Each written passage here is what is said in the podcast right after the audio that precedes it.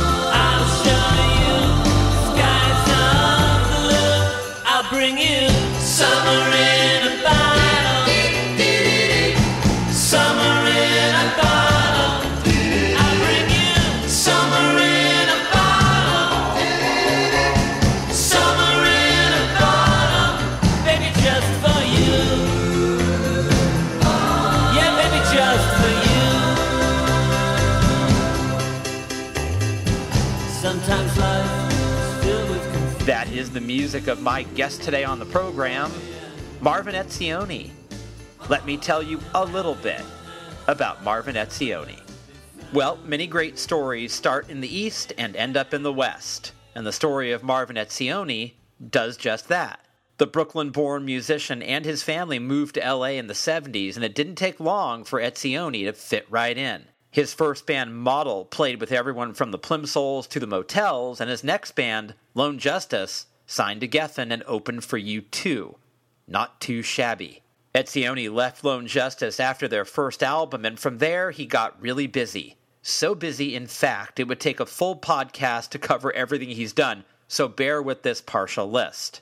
Etzioni put out a series of awesome solo albums, produced artists like Peter Case, Toad the Wet Sprocket, and Counting Crows, wrote songs for Jimmy Barnes, Victoria Williams, Voice of the Beehive, the Williams Brothers, and Judy Collins. He appeared on records by Dog's Eye View, the Dixie Chicks, and Lili Haydn, and he has a band called the Holy Brothers with Willie Aron of the Balancing Act. I mean, if you want to get an idea as to how respected Etzioni is in the music industry, consider this. One of his solo albums, the fantastic double LP Marvin Country, features duets with Richard Thompson, John Doe of X, Steve Earle, and Lucinda Williams. And based on what I've just told you, this probably won't surprise you, but these days, Etzioni is really busy. The president of Regional Records, Etzioni is in the studio right now working on Lone Justice tracks and finishing up the new The Holy Brothers album.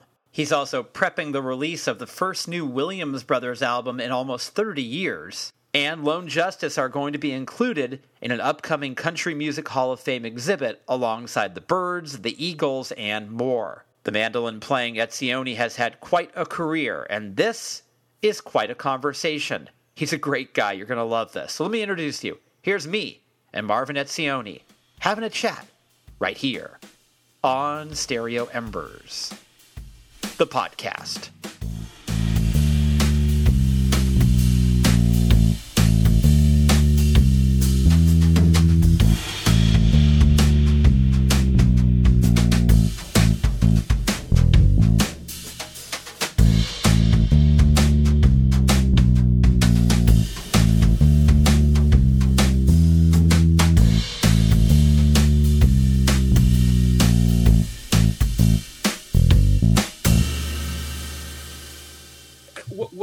Was in junior high, okay, Okay.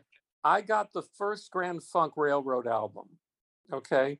The same day, I got Lester Flatt, Earl Scruggs' greatest hits. And I played them back to back. And in my mind, I, I don't know, 15 years old or something, I thought, wow, these two records belong together in my mind. And I didn't quite, and I it was almost like a crystallization, like a moment. And very often in my life, I would buy records that are two different records, kinds of record. But I remember that moment, and as as like, you know, most people you either like Flatt and Scruggs, you know, or you like Grand Funk Railroad. But it's very I didn't know many people who like both. I actually like both. And my grandfather was really into country music, so he was the one that gave me that turned me on to country music when I was a little boy. He gave me my first instrument, which is which was a mandolin.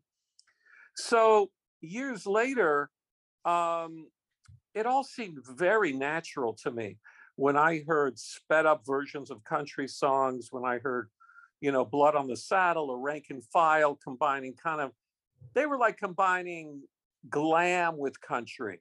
You know, they mm-hmm. were like eh, eh, guys who grew up on '70s music. I totally got it. Always, it sounded so natural to me, you know. Um, so that was kind of my backdrop to. By the time I met Ryan in '82, I had been playing. You know, everybody needs to catalog the kind of music you play. So in the late '70s, I was cataloged in a band. It would have been called New Wave. We had opened. uh, It was a band called The Model. So we opened up for the Motels, Plimsouls, Translator, tons of bands in LA. We all of them got deals we didn't.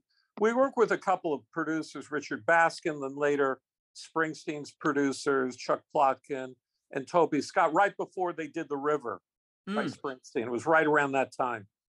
Um, so we broke up after a few years, and then I I started. I went the opposite direction. I just wanted to play acoustic, and so I did a couple of electric shows.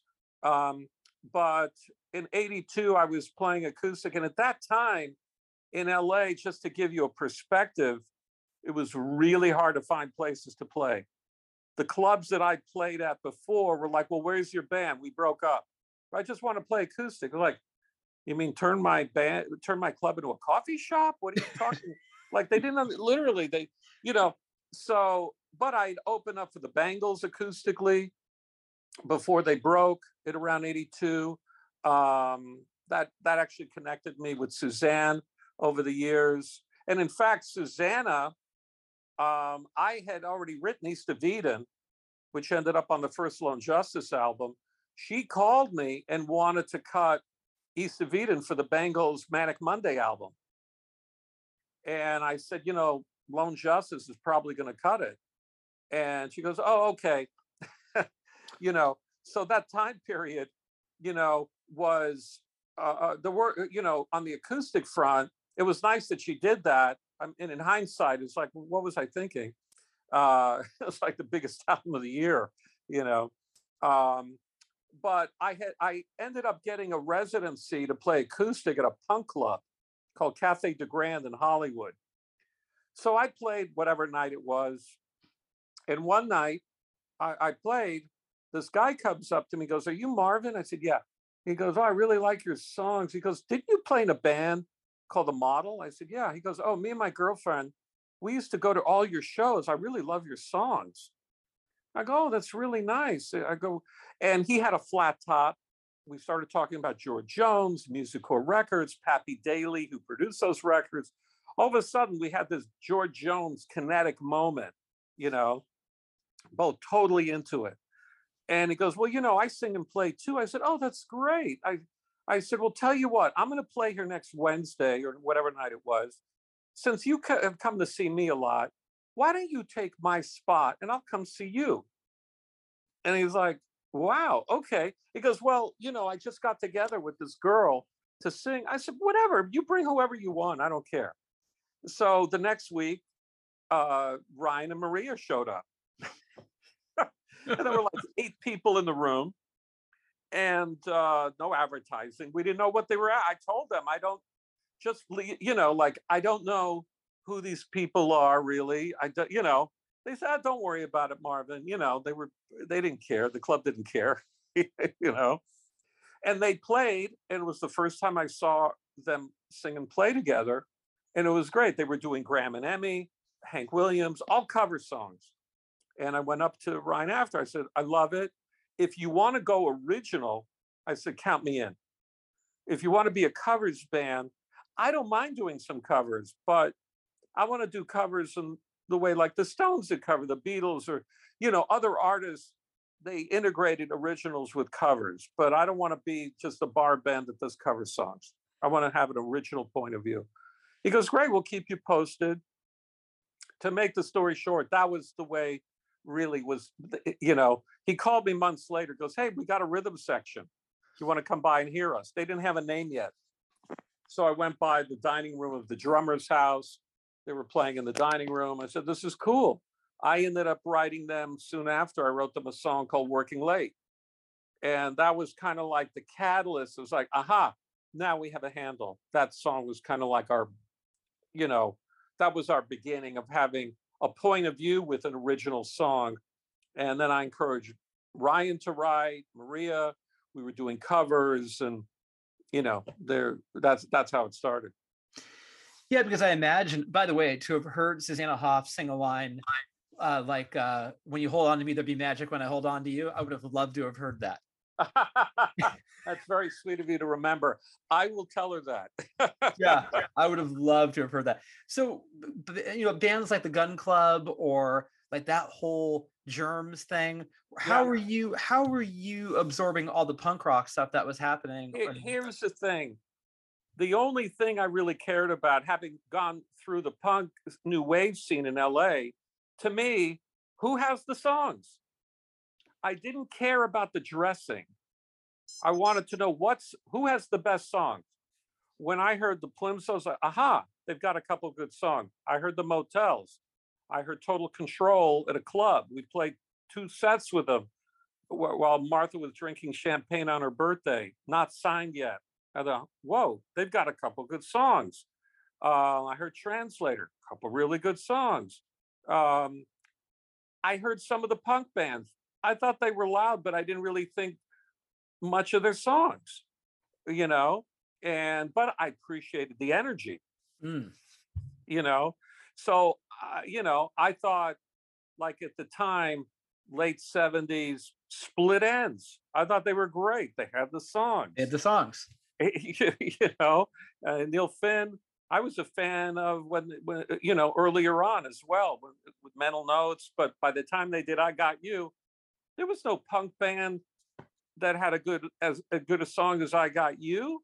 Come on, it didn't. I didn't hear it, you know. But I heard Total Control. I heard Million Miles Away. I heard these songs in the club. I heard Everywhere That I'm Not.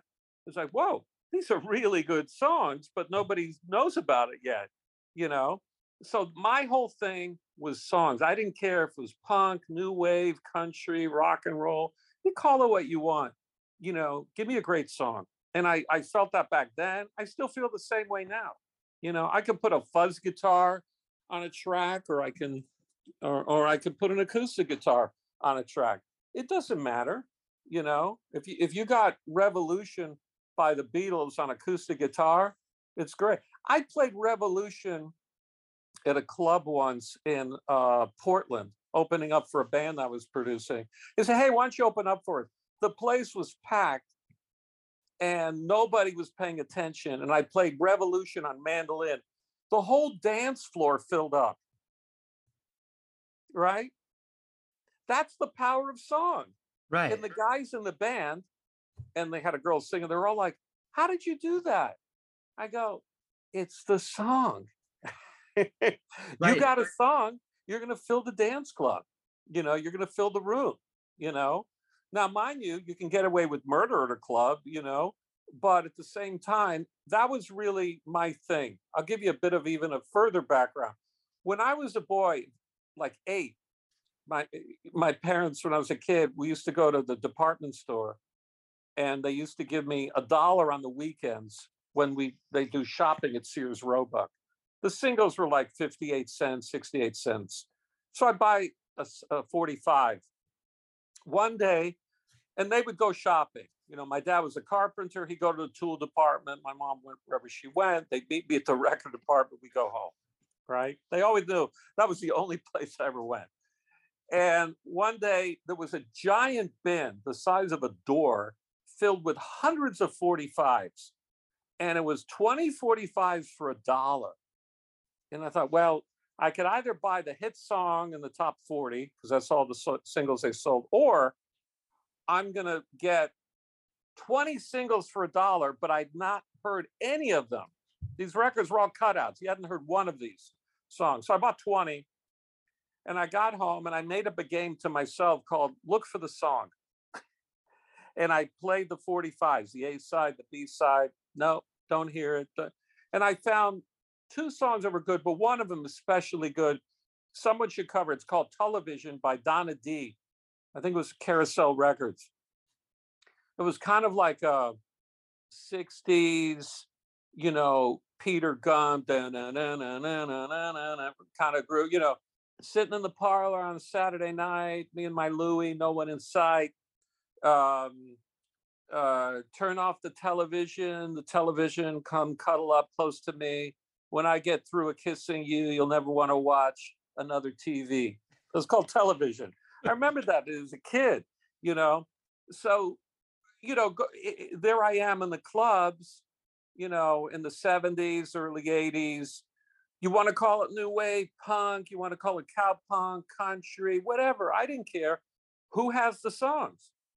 That's always what I was looking for. That was just how I that was kind of how I invented myself, you know. And so, you know, I thought the Meat Puppets were great. I don't know if they had the great song, but I love the vibe. I yeah. love the production. I love the rawness of it. Were they writing songs as good as Haggard, as good as Haggard? I don't know uh, the germs. I, you know, okay, you know, I, I unfortunately have a sad story that I knew the girl that Darby was with when he committed suicide. It was a double suicide with Darby and this girl, Casey Cola, that I knew. But he, according to Casey, he didn't give her enough, uh, whatever drugs they took, for her to to uh, pass away as well. So she survived um, she's passed away since some years ago, but I, I was close with her. Uh, I got the call uh, the next day. I was working at the local record store, Aron's Records in L.A., and um, and so it was it was literally I think the day after John Lennon uh, got shot. It was right around that time, and she called me. Go, here's what happened. I'm in the hospital right now. I'm okay. Will you come visit me? You know, and she told me about her and Darby. Um, so I was exposed to these bands, but I, I gravitated uh, the late 70s, early 80s, whatever the whatever the reviewers wanted to, you know, put whatever name they wanted to put on the artist. It was like, where's the song, you know? And so that's where Ryan and I connected, because I said, if you want to go this direction, it's about the songs. That's what's going to make you last forever. You know, it's not just the fact that you got twang in your voice or twang on your guitar or, got, or you got fuzz guitar. You know, the Pistols, great songs. you know, right. the Jam, had some good songs. You know, yeah. So the bands that were coming out, Patti Smith's first record, early television, you know, so all all of the bands that came out, I thought you know, if they got good songs and they're making compelling records, you know, count me in. So that was, I was never really intimidated by the bands that played loud and fast. And it was like, oh, you know, we're going to blow you away. You know, it was like, I didn't really care about that. If I didn't hear the songs, I felt kind of a flat feeling inside, you know, like I didn't get it. Yeah, I've been reverse engineering and going back to the Plimsouls. And yeah. I have found they didn't just have the songs. It, it, sounds like they had all the songs. I didn't realize how good they really were. Yeah. Yeah. Um, I I knew Peter kind of in passing, and then we became more acquainted years later. I ended up co-writing uh, the single "Old Blue Car" uh, with Victoria Williams for his first solo album, and then I called Peter one day. I said, "Hey, Peter, I did a rewrite on Old Blue Car." He goes, "What?" Because there's a, a an album called Case for Case. It's a box set of a tribute record for Peter. So I cut new Old Blue Car, and he called me. and Goes, "Hey man, how, how do you do that? How do you how do you rewrite a song? It's already been written." I said, well, "I did." So then he cut the version that I rewrote for his record, New Old Blue Car, for an album he did Wig. um, That's funny. And then I ended up uh, producing Peter. He was at his tail end with his days at Geffen. We were hanging out, and I said, "What do you really want to be doing right now?" You know, because you know he he could he could play uh, like he's in an, a British invasion band with the Plimsouls, or he could be solo acoustic. He's authentic at no matter what he does, you know. And he goes, "Man, I just want to do like a acoustic folk country blues record, man." I said, "Well, you know, a lot of those records were done straight to they're like mono records. They're not multi-track. You know, they just the person sang, and and there were people who played alongside, but it's all direct to one track or two tracks. If you want to do that, you know, I had some a, a friend of mine had his studio in my dining room because he was going through a divorce, and so I said, "Why don't we record at my place?" Yeah, all right, I'll call you.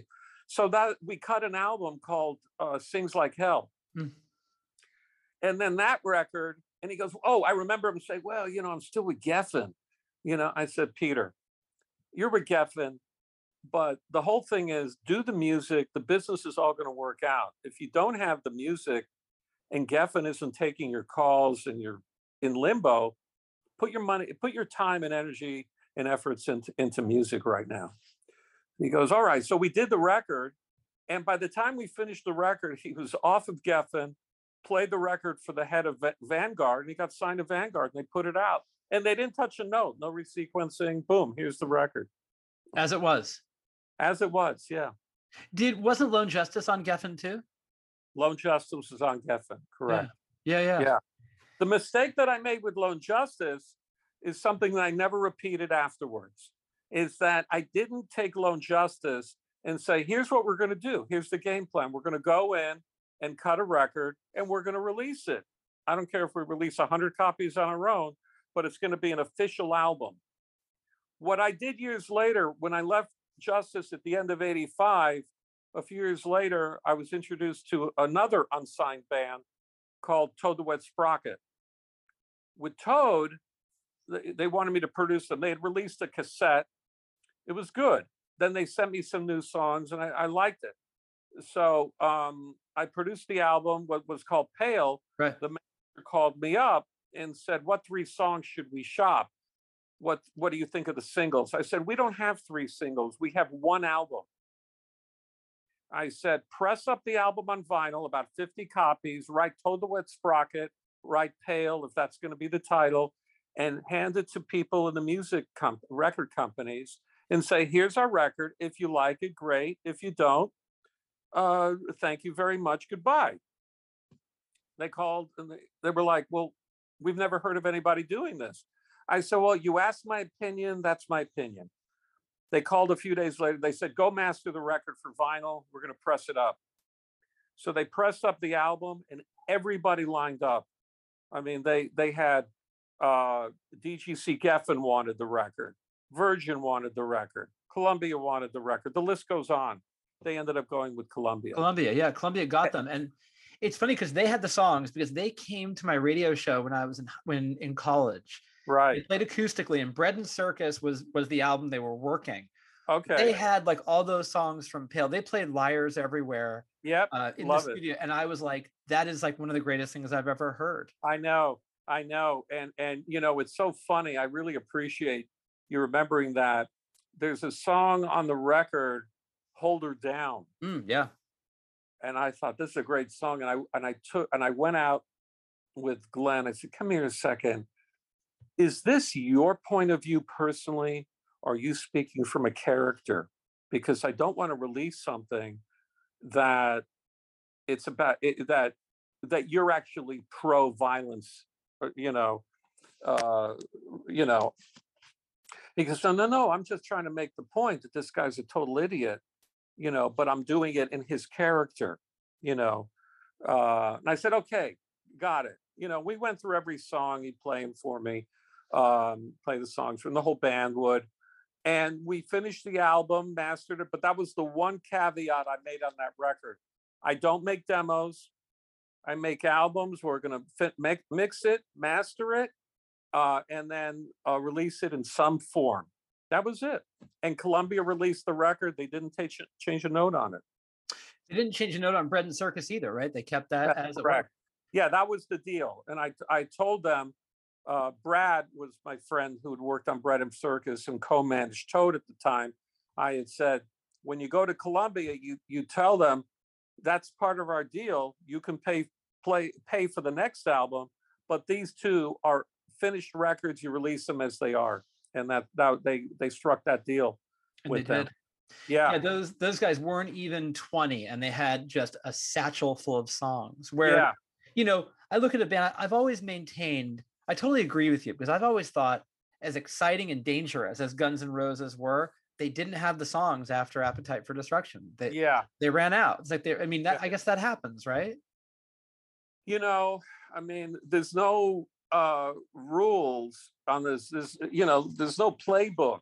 Right. You know, right. so every band, every songwriter has a, a different. Uh, uh, I don't know what to say, but different catalog. You know, different you know what I mean? It's like just be the thing is just because you have more songs doesn't mean they're all songs worthy of coming out. So sometimes I'm I, I am not really a follower of Guns N' Roses, but you know sometimes uh, an artist will put out a record, um, you know, that maybe they aren't ready, you know, to put out a record. You know, one time I was talking to a producer who was working with Bob Dylan, and I said, How'd it go? He goes, ah, I made a big mistake. I go, What was the mistake? He goes, I thought I was producing Bob Dylan. So all the songs are going to be great. So I didn't listen to the songs ahead of time. And then I went in the studio and I realized, oh, he's not ready to record. I need some better songs, but he said it's too late. This is the batch of songs, you know. Um, so it, it all depends who you surround yourself with. You know, if you got George Martin and you're the Beatles in 63 and 4, he's raising the bar high. He wanted to make sure every song was going to be great. It was a real singles driven world back then. They got signed to a singles deal. They weren't an album act, really. Mm. They were a singles act. you know, um, I remember reading about Rick Rubin and um, uh, uh um, uh, uh, uh, Neil Diamond. He produced a Neil Diamond record for American. So Rick Rubin uh, was smart enough to go to Neil Diamond's house. Neil Diamond plays him the songs, and he goes, "Great. Tell you what, I'm going to come back in six months when you have uh, some more songs. You're not ready yet." And Neil Diamond was like, "What? What the hell? I'm Neil Diamond. yeah, that's fine, but I, I need to cut a great album."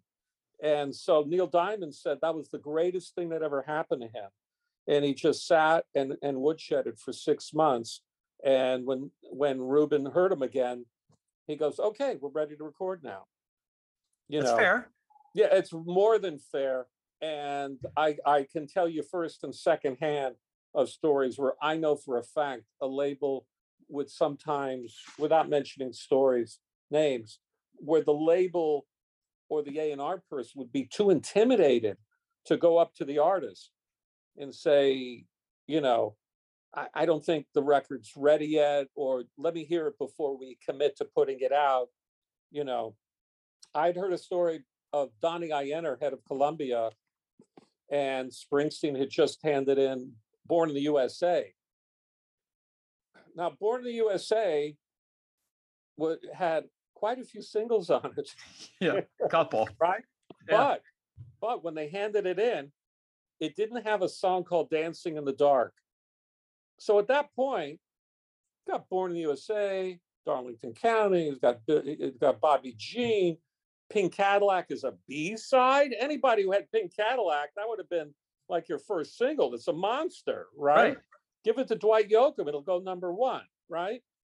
And so the story that I heard, Einar heard the record and said, I don't hear the first single. So if you hear the lyric to Dancing in the Dark, you know, I'm just sitting in this room trying to write this book. And it's like, oh, that makes a lot of sense, you know. Right. And then he handed in Dancing in the Dark and he goes, okay, we're ready to go. That'll be the lead off. And he was right. He was right. I'll give you another story. I won't mention the band name.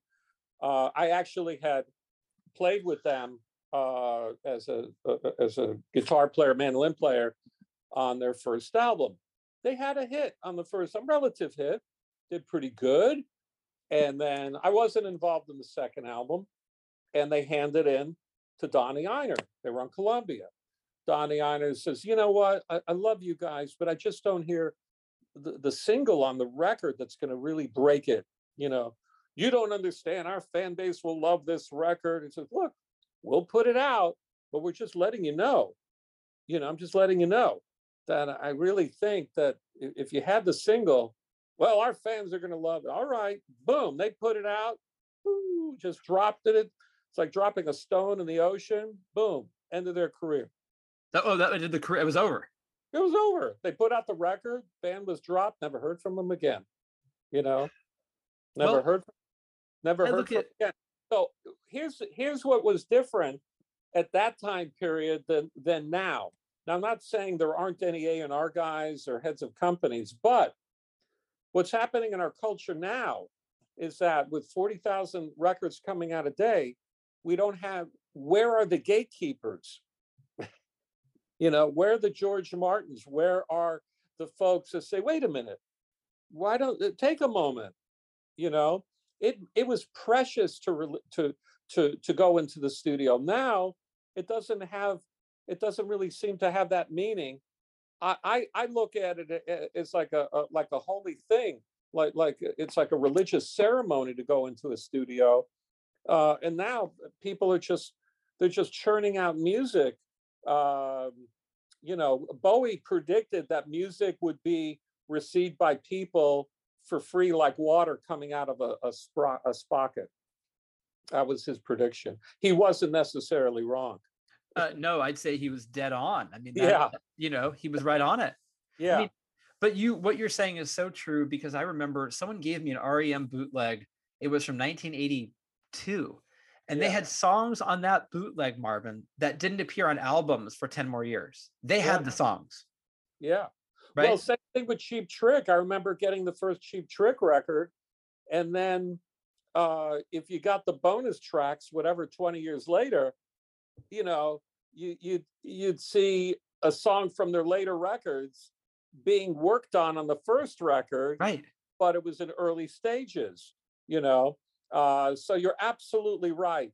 Uh, I can't really comment on Guns N' Roses, like I said, I really follow them, but it happens, you know. I mean, there there's some artists that just keep delivering, and there's some artists that go, "That's this is as far as I could go."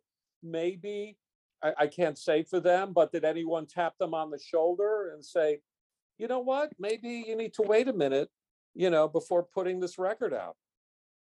You know, um, did they have that person? I don't know.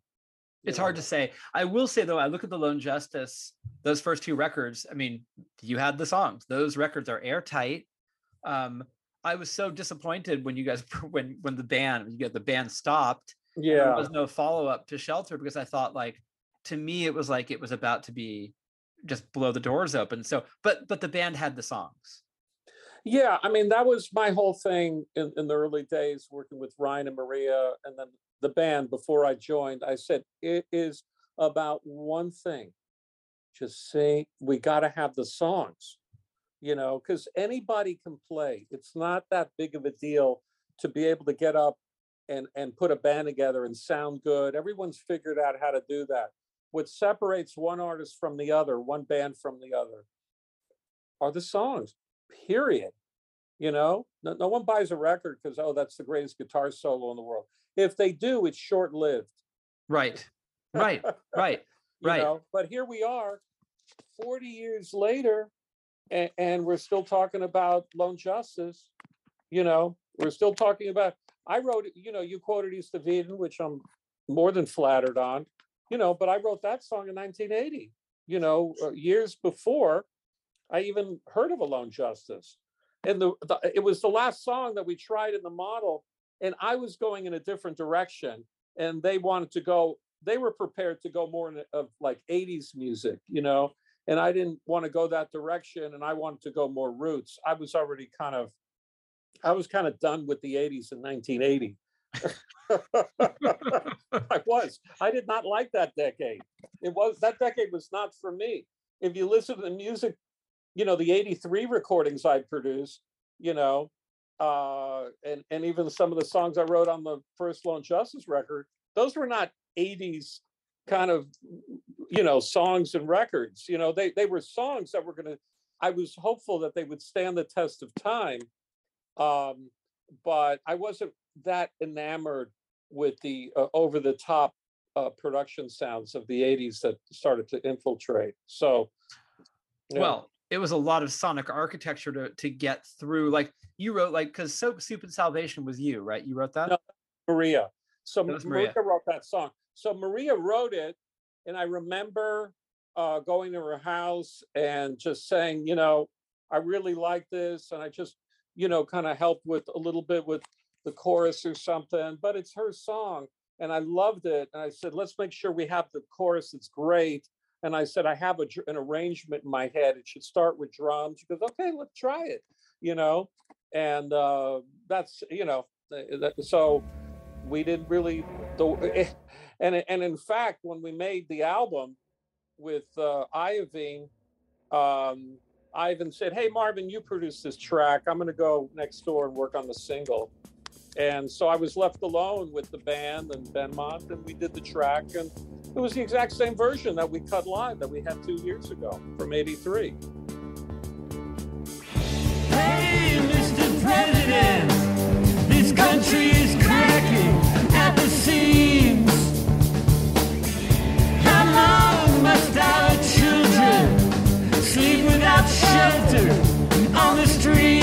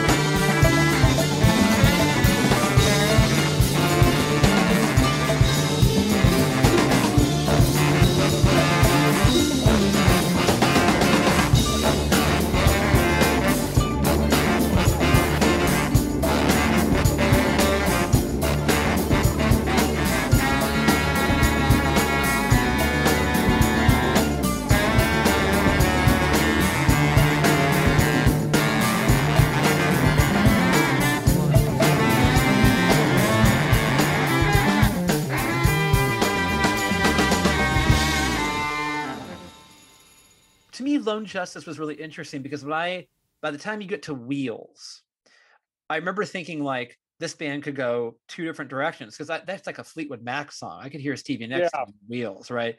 Um, Yeah. I know what you mean. Like it could have gone roots here, or it could have gone more 80s. It could have gone either way. Yeah, the thing about I wasn't just to let you know, I wasn't involved in the second Right. uh, Justice album, but I, I- Wheels is probably my favorite on on that record. Me too. Yeah, and the thing about Lone Justice is that in '83, uh, you know, you were talking about, you know, like there you are it was i- in the early days of of Toad, Bread and Circus Pale, and how many songs they had, like real songs, right? Yeah.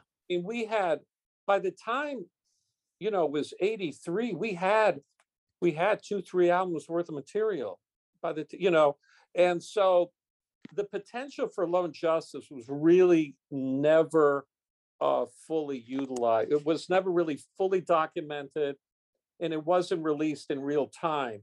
It's like it's nice to say that the the '83 recordings were released, but they were released, you know, 30 years later, 35 years later. So it didn't. It would almost be like if Murmur was just released last year. It, it you know, Murmur had a cultural impact of because of when it came out, not just because it came out, Right. That's true. right? Right. You know, right. So if it came out 30 years later, 35 years later, you go, whoa, this is a nice artifact. So there was a missed opportunity with Lone Justice that we didn't document records in real time uh, because we could have been putting out an at least my vision was to put out an album a year starting in 83 and uh, it just didn't happen that way. One thing didn't lead to another and and you know which which is possibly another story but um that that uh, you know it, it, it's not comparing you know whether it's rem or beatles or whoever you know if you would put out meet the beatles but 35 years later later and go hey we found this artifact by this band you know and they made a couple records but you never saw rubber soul you never saw revolver you never saw you know i i always thought that lone justice had that potential in terms of you know working with maria ryan and heffington on drums he was like a ringo and myself i really thought we had the potential we could go in really any direction musically um, because you know there was this musical understanding and appreciation that we all lo- love country we all love the velvet underground the stones merle haggard. It could have gone really anywhere and that's what i loved about it uh, even though people said oh you're a cowpunk band. It's like yeah you say that now. That's like calling you know rem a new wave band or the beatles a mersey beat band. You know you you outgrow that moniker if you got the songs and you create records in real time for the longevity, which is something that REM and the Beatles did, but something Lone Justice did. Had, had we gone through an eight album cycle, 10 album cycle, our conversation would be different. Because progress, in, in other words, progression is something that Lone Justice never got a chance to do. Yeah, and we didn't release records in real time. That's Right. that's that's part of the story, meaning that REM released Murmur in real time. You know what I'm saying? So the Pistols came out in 77. That was the that was what made it shocking. If it was hidden, you know, and for whatever reason the band breaks up before the album comes out and the album gets shelved and it gets released 35 years later, it's like, oh, that's interesting, but it's not going to, you know, it, it doesn't. You don't feel the the uh, sonic boom of it, you know, and the shock the shock value. So what do you do with because Lone Justice is now are, are back in the studio? Uh, yes and no. uh, I I have since Heffington passed away. I found a bunch of quarter inch tapes of songs that uh, we cut together, and I talked to and I assembled an album's worth. It was mostly cover, just stuff we recorded for fun, and I, I sent it to Maria, and it just happened at that time Ryan wasn't around, and she, I said, "Do you want to release this as solo or Lone Justice? What do you want to do?" And she goes, no, let's release it as Lone Justice, but why don't we get Ryan on it and let him add some vocals and play some guitar because it's kind of that kind of music. And I said, great, let's do that. So that's what I've been working on. So it's not brand new material. That's I won't say it's brand new, but it's all previously unreleased. got it. So it'll be Got brand new to whoever who hears it. Yeah. And, and in my opinion, Maria is one of the great voices in music. She is the voice of her generation. No one, well, that was the other element. You know, the first time I went into the studio with her, and I remember, I think it might have been on Working Late, what ended up being the Western tapes.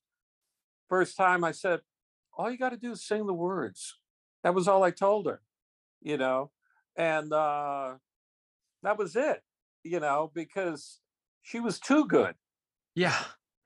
Right. you know she could do too much so it was like okay just sing the words you know and uh, you know it, it's it's uh she's like the laurence olivier of acting she can do anything it's like just you know here's the script and you know you hear her do uh, don't toss us away and it's like case closed you Yeah. know Case It's- closed for her sure. voice and and a great song you know uh that that's that's all you need in this world so not not only was i encouraging songs but i was also i realized you know we had something that was unique in her uh, the other thing is is that i always looked at maria and ryan as equals meaning that i knew their differences but i thought he was also a really good foil to her uh, in terms of this isn't just someone with a great voice and who's you know I, I wasn't really interested in doing a, a linda ronstadt type thing where it was great voice see you later. It's like no let ryan sing a song let her let's do some duets together we put three part harmonies on songs so i want i always encourage the band point of view. I thought um you know like the pretenders chrissie hynde in context of the pretenders i found I thought was fascinating. As a solo artist, I, I it, it would have been great, but it wouldn't have been as great from my point of view.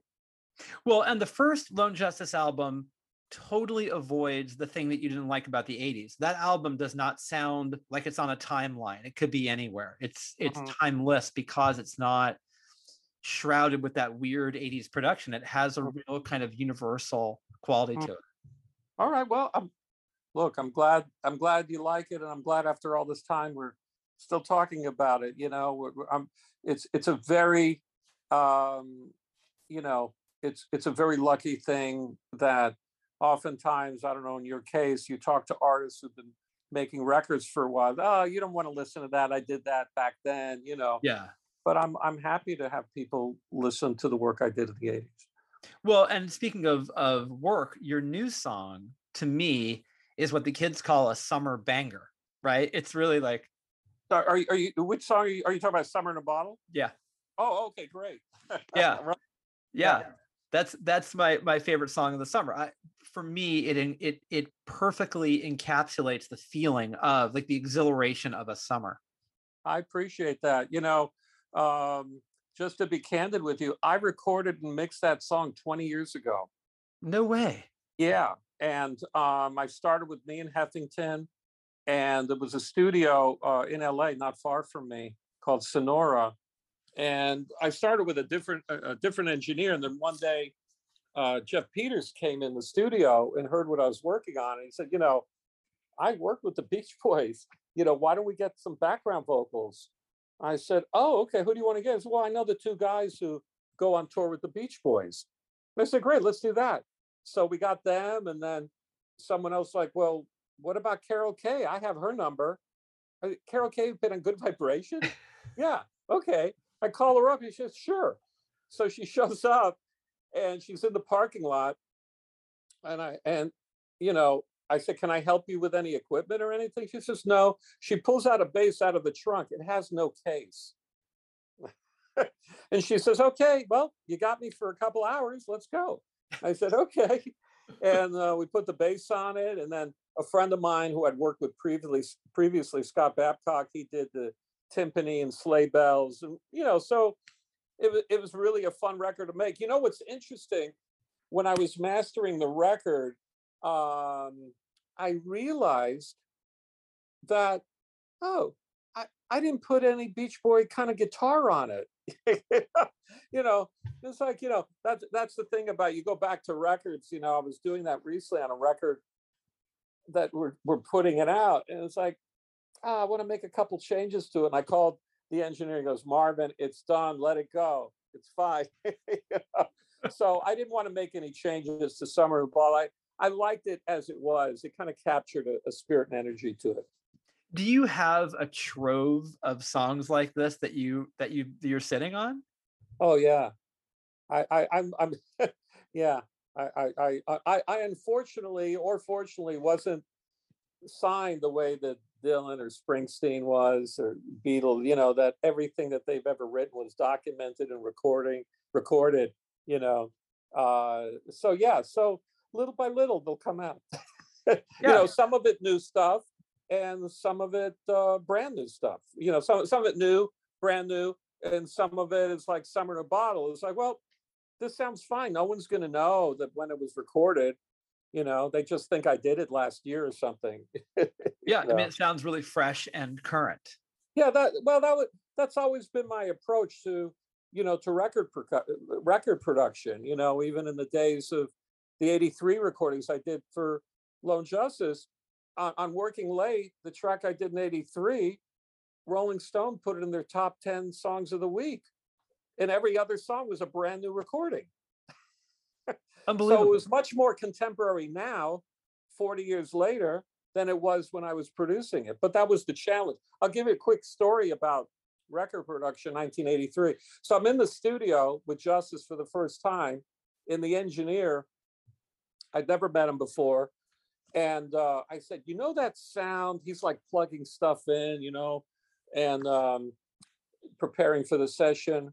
I said, You know that sound on MTV? that everybody loves, that really big drum sound. Yeah, he's getting all excited, and I'm talking more and more about it, and he's plugging more stuff, and I know how to make it sound just like that. And then I stop and I say, That's great. Well, don't do that. Unplug everything. I just want the snare drum to put a, one mic on it, make it sound like a guy with a stick hitting a snare drum. He goes, What? That's it? I go, That's it. and that's what we did. Good So choice. that's what that's what I was up against. though. well, especially at that time period, because that all it seemed to me that that the bigger it was, the more it was selling at the time, right? Yeah, I think that everybody got caught up in it, and everybody was competing. You know, against uh, everybody was jumping on a bandwagon. I was more interested in building a bandwagon that no one had heard yet. Mm, yeah, yeah. That's a different point of view. You know, I wanted to create music that I personally would want to buy. I wasn't really interested in creating music that everybody, who's everybody? I don't know. It's everybody for now, but I don't hear anybody talking about Donna Summer right now. No, You know, D- Donna Summer is not in- in the exhibit at the Country Music Hall of Fame. 40 years later, they're- they're putting up Lone Justice against the Eagles and the Byrds. It's like, okay, well, that's that sounds good to me. Yeah, and also sort of, but I I know what you're talking about. The sort of the enduring element of music, right? Stuff that somehow endures. Um, Yeah. is is the stuff that really doesn't sound like it's grounded in a certain year or or timeline space. Yeah.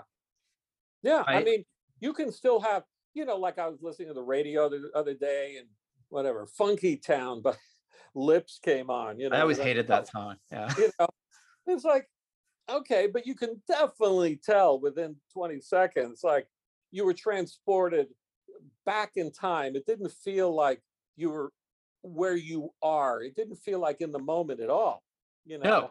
and then and then you know n- not not to harp on the beatles again and then you know something like hello goodbye comes on you know and if that song was released right now by a brand new band people would put those guys on a pedestal overnight Yeah. you know what I mean?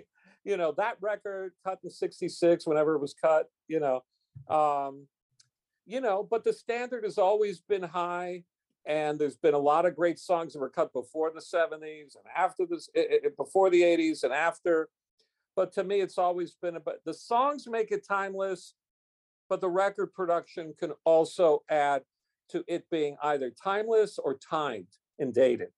Mm. You know, you listen to, you know, like a bridge over troubled water. Um, it's a masterful song and it's a masterful record, you know. You know, so there's a there's a great list, you know, that we're very lucky as human beings, we're very lucky to to actually live in the recorded age, meaning that, you know, in the 1800s, you know, no one got to have a copy of a of a, a Beethoven record and listen to it at home. You know what I mean? So you either saw it live or you didn't. Yeah. you know, or you Right. created music on your porch with your neighbors, or you didn't, you know. But we, you know, as with the 20th century, with the advent of recording and records, we're, we're really so lucky and fortunate that at, at this point now, with, with modern technology, at literally at the push of a button, anything that's been recorded in the last 75 years is, is practically accessible. It's amazing when you think about it. Yeah, it's incredible, you know. Uh, but that's that's the plus side of the technology, and the other side is that anybody who's sitting in a kitchen right now can release a single. It's like, okay, well, you know, the advent of technology and free enterprise. That's right. Are you in touch with with all guys from like like guys like Peter, or do you maintain your friendships in this industry, or is it difficult? Um, it depends. You know, like with Peter, a friend of mine uh, produced the uh, the doc on him, Million Miles Away. So uh, I I was interviewed for that, and so I was in touch with Peter about that and said hi. And so yeah, so certain people I'm in touch with. Uh, sometimes in t- I'm in touch with people, you know, because uh, from let's say musical re- re- reasons. So in lockdown 2020. I signed a digital distribution deal with my label, Regional Records. So um, I I had not uh, been in touch with the Williams brothers, as an example, um, for years. You know, and I contacted A- Andrew. I said, "Hey, remember those tapes we did all those years ago? I just have like one or two of those songs. Didn't we do like an album's worth?" He goes, "Yeah." So he sent them.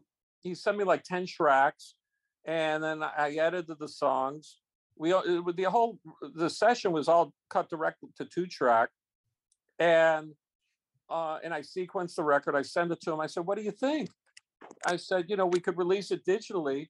I have distribution." And he goes, "Oh, that'd be great." So I talked to Andrew and David.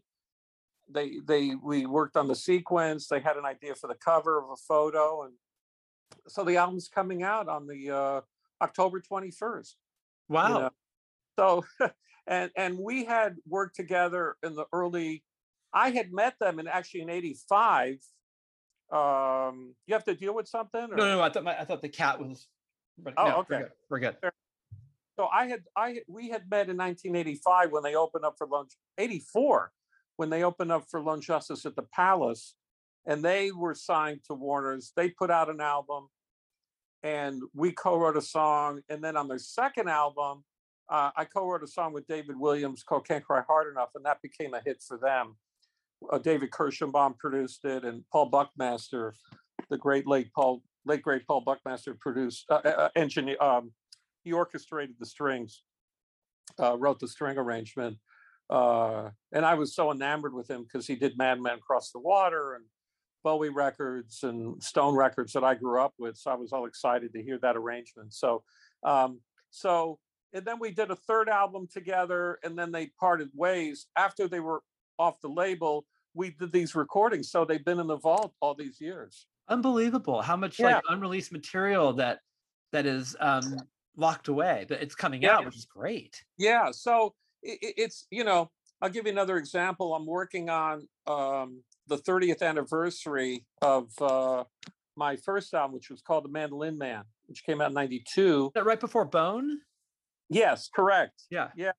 And and uh, so I just found a bunch of bonus tracks, and uh, so I'm putting. Uh, I- I'm working on the concept right now is to do a version, the 1992 original mastered version, untouched, and then the second CD I found the tapes uh, that I want. I'm tra- I trans. I got them transferred. Uh, the unmastered version of the album. I'm going to work on a couple few alternative mixes and then some bonus tracks. So that's what I'm working on literally right now. That's fabulous. Yeah, Yeah, Yeah. that's really cool. yeah. So you never uh, worked with uh, Crenshaw, or did you ever work with Marshall? No, we we met one time. He seemed like a nice enough guy, but no, we never worked together. I remember when his first record came out, it was kind of a Holly kind of thing. Yeah. I love. I'm a huge Buddy Holly fan, um, so I love that point of view, and I appreciated where he came from. Um, he had other songs. He had. He was a good songwriter too. He had the songs. That's the whole thing. Yeah. I mean, here's a guy. I always thought you guys would be a really good pairing, but um, oh, I, yeah. he's the guy who had the songs. If you find a way of hooking this up, I'd love to ride with. I, yeah, I I love to get him on this show. Yeah. Um, okay. well, man, I'm so glad that we did this, and, and I'll put you in touch with my guy when you email me. I'll send you all his information.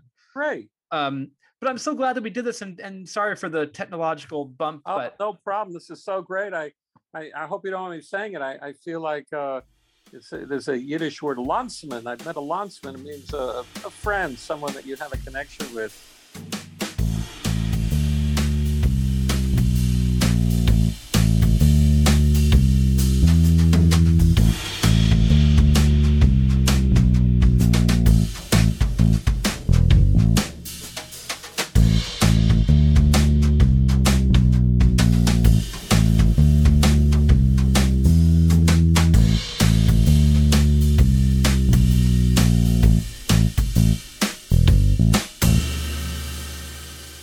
What else can you say? The guy's a mensch. Marvin Etzioni, lovely conversation, so much fun. I could have done that all day. He had to get to the studio. I was keeping him, uh, but I had more questions. We'll bring him back. We'll bring him back, and we'll continue the conversation. Marvin Etzioni, do you know his work? Do you have his stuff? You do, or you don't? You do. Fantastic. For those of you who don't, get it. Regionalrecords.com is where you need to go, or marvincountry.com. Both of those sites will help you navigate the world of Marvin Etzioni, and what a world it is.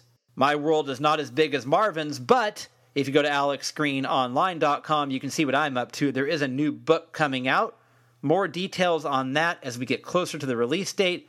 Looks like May 1st, so we're a little early on that, but it's not too soon to break the news that a new book will be on its way in 2023. Follow me on Twitter at Embers Editor or on Instagram at Embers Podcast or just email me editor at stereoembersmagazine.com. Don't forget to check out Bombshell Radio at bombshellradio.com. Find out what makes our radio station tick. Stereo Embers, the podcast, is available on all podcast platforms. Go to the one that you use, subscribe, rate, and review. Tell all your friends. The order in which you do these things is not important. It's only important that you do them, or at least some of them, if not all of them. I know you're busy. Marvin Etzioni's busy, and here he is with a brand new song Summer in a Bottle. Enjoy it, and I'll see you next time right here on Stereo Embers, the podcast, only on Bombshell Radio. Summer in a bottle.